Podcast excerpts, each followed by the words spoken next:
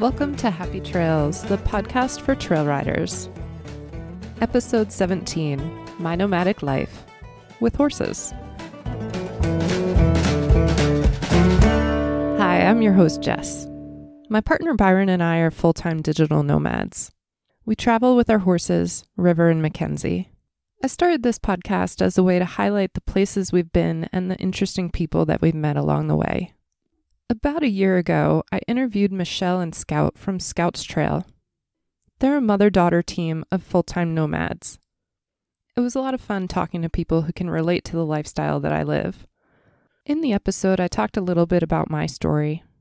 It inspired lots of questions, which I've kept written down, fully intending to follow up on. But time tends to get away from me. I've written a couple blog posts, one fully detailing our financials, because the number one question I get is how much does it cost to live full time on the road with horses? And the other is a look into what our daily life is like.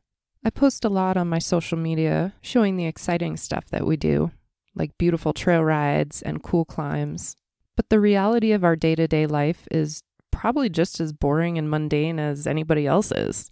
We eat, we sleep, we work, we do chores, we just do all those things with a different view out the window every few weeks. Still, our life makes people pretty curious. So today I'm going to answer questions about our life. But first, a little bit of background for anybody who's unfamiliar with us. Byron and I are both 39 years old. We come from middle class families. We both went to college and had careers. I left mine in 2013 and reinvented myself as a farmer. I was growing organic vegetables and raising pastured livestock on a farm in New Jersey. Byron worked for a small software company. We both loved traveling and did a lot of it for rock climbing. Living in a van is pretty common in the climbing community, and we had a few friends doing it either full or part time. So one day Byron asked me what I thought about it, and I jokingly said, Well, if I can take Mackenzie with me, then we can do it. That prompted him to say, Well, why can't you? I had never thought about it. I knew that some people took their horses on a show circuit for months at a time, but I didn't know if it was possible to live completely without a home with a horse. Still, I thought it was an interesting idea and I started researching it.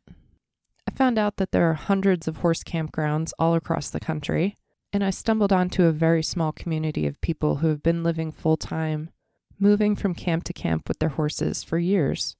I was so excited to discover that this was possible. So I spent about a year gathering information on every horse camp that I could find. We also made a map of all of the rock climbing destinations that we wanted to visit, and we planned out a route for our first year. I'm not going to lie, it was terrifying. I was closing down my business, we were selling or giving away all of our possessions, and jumping feet first into the unknown. I only owned one horse at the time, Mackenzie, and I had no idea how she was going to react to this new situation. She had had a pretty stable life, not traveled very much, not even been to many shows or events. So I was really concerned about the effect that this would have on her. We decided that if she showed us she wasn't adjusting well, we would stop, find a place to board, and reassess from there. But ultimately, we felt like all of the potential pros outweighed the cons. And even though it was scary and uncomfortable, we left our home and our families and hit the road in June of 2018. We are so glad that we did, because the last four years have been awesome. There have been trials and tribulations, sure, but I can't tell you how many times we turn and look at each other and say, We are so lucky to live this way. Actually, lucky isn't the right word, because luck had nothing to do with it. We very intentionally designed this life. So, that's the backstory. Now, let me tell you what our living situation is we have two trailers one that's for us and one for the horses. Our trailer is 28 feet long with a slide out. We have a bedroom, bathroom, shower, kitchen with an oven and a stovetop, dinette and table, pull out couch, and two recliners.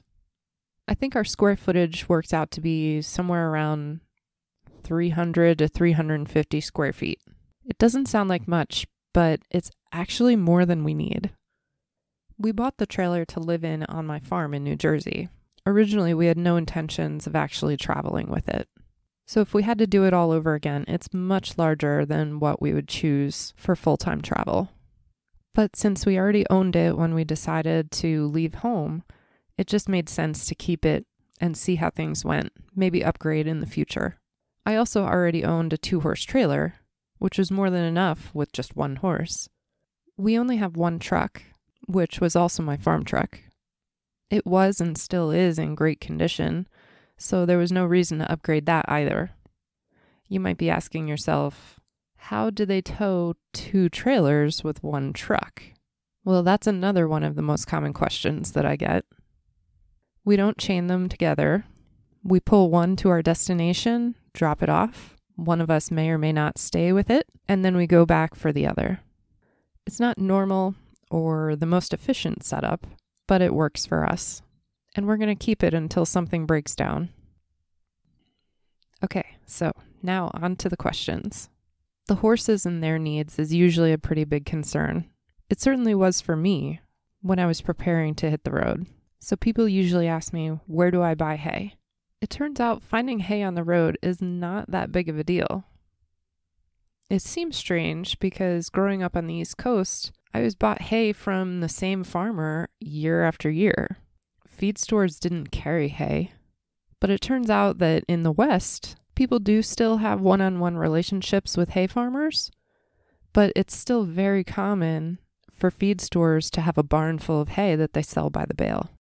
Traveling with horses for recreation or competition, like rodeos, is also really big in the West. So, feed stores are going to supply those people that are passing through. However, not every store carries full size bales of hay. They may only have compressed, which is hay that's dried, heated, and super compressed. A 50 pound bale gets squished down to about a third of the size of a normal bale but it still weighs the same and has pretty much the same nutritional value, which is great because the heat treatment kills any weed seeds, therefore making the hay legal for use while on National Forest or BLM property. Certified weed free hay is a requirement because the federal government is trying to limit invasive weed species in the backcountry. So, if you're camping or even riding on National Forest or BLM land, you should have your horses on a weed free diet for at least a few days before and then during your entire stay. This keeps them from spreading invasive species in their manure. The next question is usually how do you keep your horses from colicking with all that change and travel? Well, there are a lot of aspects to that answer. First and foremost, I make sure that they're hydrated because dehydration leads to impaction. So my horses get wet mash twice a day. The volume and the ingredients will change based on whether they have grass or other forage available how much work they're doing, and if it's a travel day or not. But the basic ingredients are some form of forage, that'll be a hay cube or pellet, and then beet pulp for fiber, and between one and four ounces of salt. If we're in the desert or some other place that doesn't have any natural forage for the horses, this wet mash becomes very important, is what helps keep their intestines moving. It gets fully soaked, and I serve it in a soupy consistency. They're getting one to two gallons of water at each serving. And then the added salt encourages them to continue drinking throughout the day. On travel days, I increase the volume of their breakfast and their dinner, and then I soak extra buckets of mash and offer them each time we stop for gas. I also carry five gallon jugs of water and offer them fresh water at each stop as well. They rarely choose to drink the water, but they always go for some mash.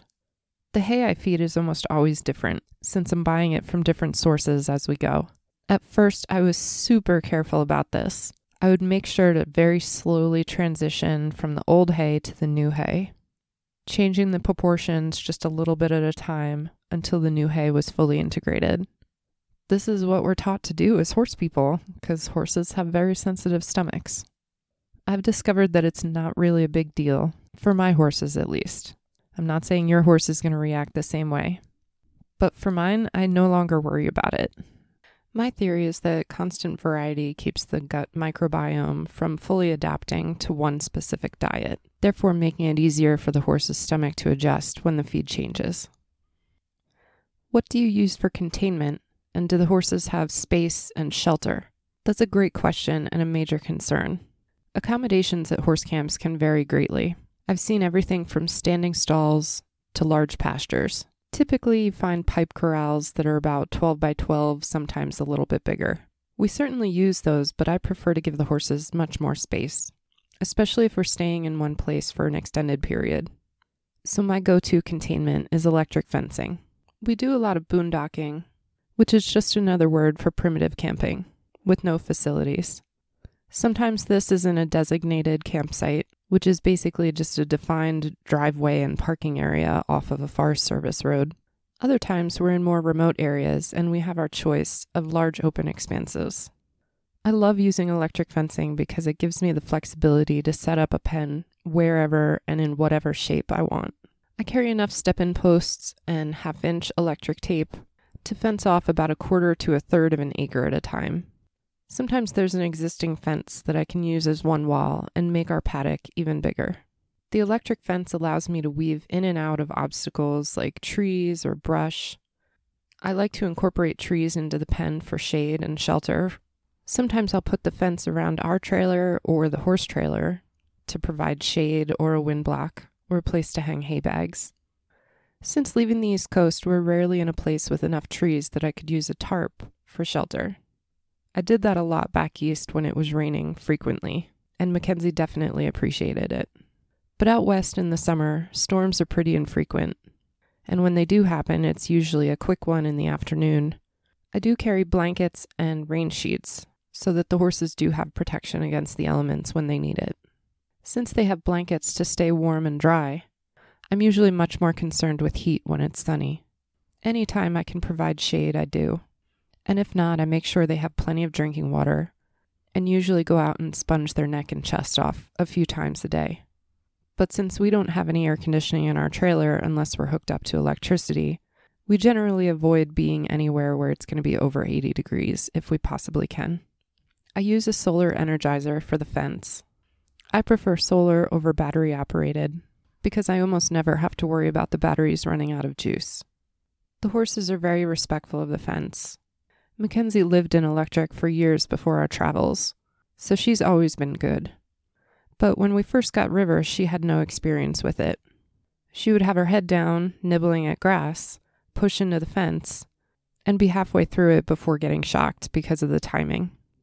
There were a few nights early on with her where I heard the pitter patter of little feet running past the trailer in the middle of the night. I buckled down and got serious about teaching her about electric fence. To do that, I built her her own pen that was about 25 by 25 feet. I let Mackenzie have a larger area by herself. In the small pen, I used two inch wide electric tape. The width made it very substantial and very visible. I had just enough to go all the way around the top line.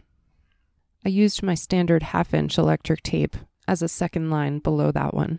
I only electrified the top line. The lower line I connected to our grounding rod. Wiring the fence this way increased the grounding capacity, which gives the fence an added kick. We were camped in very sandy soil at the time. Because sandy soil drains so well, there isn't enough moisture on the surface in contact with the horse's hooves in order to effectively close the circuit when they touch the fence in the traditional setup, where you've electrified all lines and only grounded the energizer. In this positive negative orientation, where you have one line electrified and the other as a ground, the horse closes the loop as soon as they contact both sets of wires at the same time, and this will definitely happen if the horse is trying to push through the fence or graze underneath it. It's very effective, and River learned not to touch the fence very quickly. I don't want to cause fear or pain by using electric fence, but the point of training the horse this way is so that they inflict the negative repercussions on themselves as they greedily try to reach for grass underneath the fence. The zap is strong and it happens consistently every time that they try to push through the fence. They learn that they can come close to the wires without anything bad happening, but when they do touch them, it hurts. The aversion to the shock is what makes electric fence effective. I've accidentally been shocked by the fence plenty of times, and now I double and triple check to make sure that fence is off before I get near it. Ultimately, this is what is going to keep my horses safe I need to make sure that the aversion to the shock stays strong in their minds. So if they're inside the fence, I make sure it's on.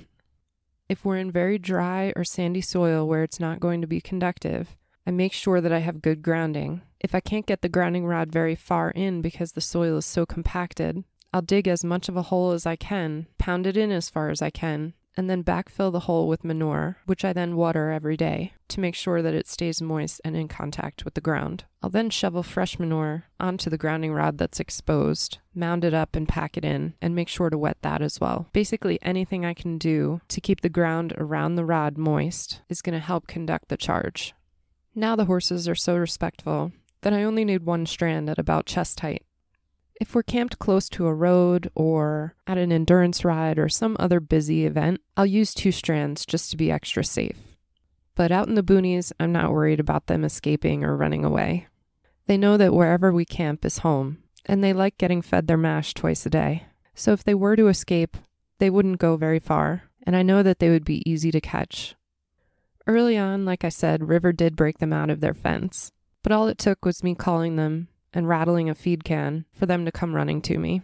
I always use food for training my horses. I work with them at Liberty, and over time, I've tested their homing instinct by letting them loose around our campsite when we're out in the wilderness and I know they're safe. So for me, working at Liberty and training the horses to come when I call isn't just fun and rewarding on its own, it's a very serious safety precaution. By making sure that I have a positive relationship with each horse individually and both as a group, I can trust them to have freedom and autonomy. Turning them out to graze in a huge field where we're camped or roaming through the forest together is really fun. It's one of the most rewarding aspects of living this way with my horses, and I really enjoy it. Okay, so we talked about feed, hay, containment, shelter. The next big issue is water. When I was in the research and planning phase, I looked into getting a 60 or 70 gallon water container that stands up and bolts into your tack room wall, but I heard a lot of stories about those tanks leaking. I decided to stick with a 25 gallon food grade barrel with a sealable lid that I already had from my farm, along with a couple 5 gallon jugs, which again I already had. Those served us well for the first few years of boondocking. I've since added to our capacity and now have eight 12 gallon barrels. I use a few for storing feed. I really like the fact that these barrels are watertight with a sealable lid because it allows me to store my feed in an odorless container. This is really important whenever we're camping in bear country. I made the mistake our first summer when we were camping in New Hampshire of storing my feed in a standard Rubbermaid type tote that I just shoved underneath the trailer. Well, I figured out my mistake pretty quickly when a black bear came along one night and was shuffling around trying to pull the container out from underneath the trailer before I could scare it away. I got smart after that and kept our feed in sealed containers. For the first few years, these were five gallon buckets with lids. I could split a 50 pound bag into two five gallon buckets. Between beet pulp, hay pellets, and my ration balancer pellets, I had at least six five gallon buckets stacked in my trailer at all times. It worked, but it was a little bit cumbersome. I'm really excited that I found these barrels because their larger volume fits a whole 50 pound bag at one time. I stack the barrels on top of each other inside my tack room for transport. When we stop, I move them to the back of the horse trailer, which becomes kind of like my feed room slash barn extra storage area. So it's much easier to only have to move three or four of these barrels instead of six or eight buckets. But back to water. So I told you that we store the water in these barrels. When we were primarily staying at campgrounds, finding a water source was simple because it was right there at our campsite or at the barn. Once we started boondocking, we had to get a little bit more creative with finding water. I've used RV apps and directories to find dump and fill stations in order to get potable water. Out west, it's also very common for water spigots to be near the pumps at gas stations and truck stops or for them to have RV facilities where you can dump and fill. I've also asked businesses if I could fill my water containers from a spigot I noticed on the outside of their building. We've filled water from visitor centers, community centers, and parks. I've waded into rivers and creeks to dunk our jugs and fill them. The best situation is when we can camp right next to a stream, and all I need to do is dunk buckets and carry them to the horses each day. If we can't find potable water for ourselves, or we're too far out and only have natural water sources, we have a gravity fed water filtration system designed for backpackers that allows you to fill a three liter bladder and filter the water. So we'll fill that, hang it up, and let it drain into our drinking water container. Sometimes it's really easy to find water, and other times it's very time consuming and tedious. But it comes with the territory. It's one of the minor inconveniences we deal with in order to live this lifestyle. There's so much to talk about when it comes to our unique lifestyle that I decided to cut this episode here and make it a multi part series. This episode covered a lot of the major aspects of horse care on the road. In the next one, I'll talk about the humans and what our life is like. As always, I love hearing from you, so please reach out either on the Happy Trails Podcast Facebook page or through our website, rideclimb.com. And if this podcast raised some questions for you, please submit them to me so I can answer them in the future. So that's all for now. Thanks so much for listening and happy trails. The Happy Trails podcast was created and produced by me, Jessica Isbrecht. The show's music was written and performed by Jason Shaw.